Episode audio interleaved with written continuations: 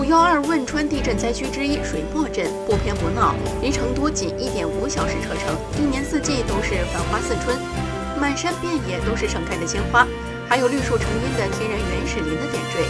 山间的小溪流淌着甘甜的泉水，堪称成都后花园。水墨镇依托自身优势，打造以鲜花为主题的天然珊瑚景区人吉洗沐湖景区，吸引了众多游客前来赏花。人吉洗沐，它以人间天堂的视角。 该镇打造花海经济，以点带面，助推脱贫攻坚。据统计，2017年人吉洗沐湖景区接待游客31万人次，实现旅游收入3500亿。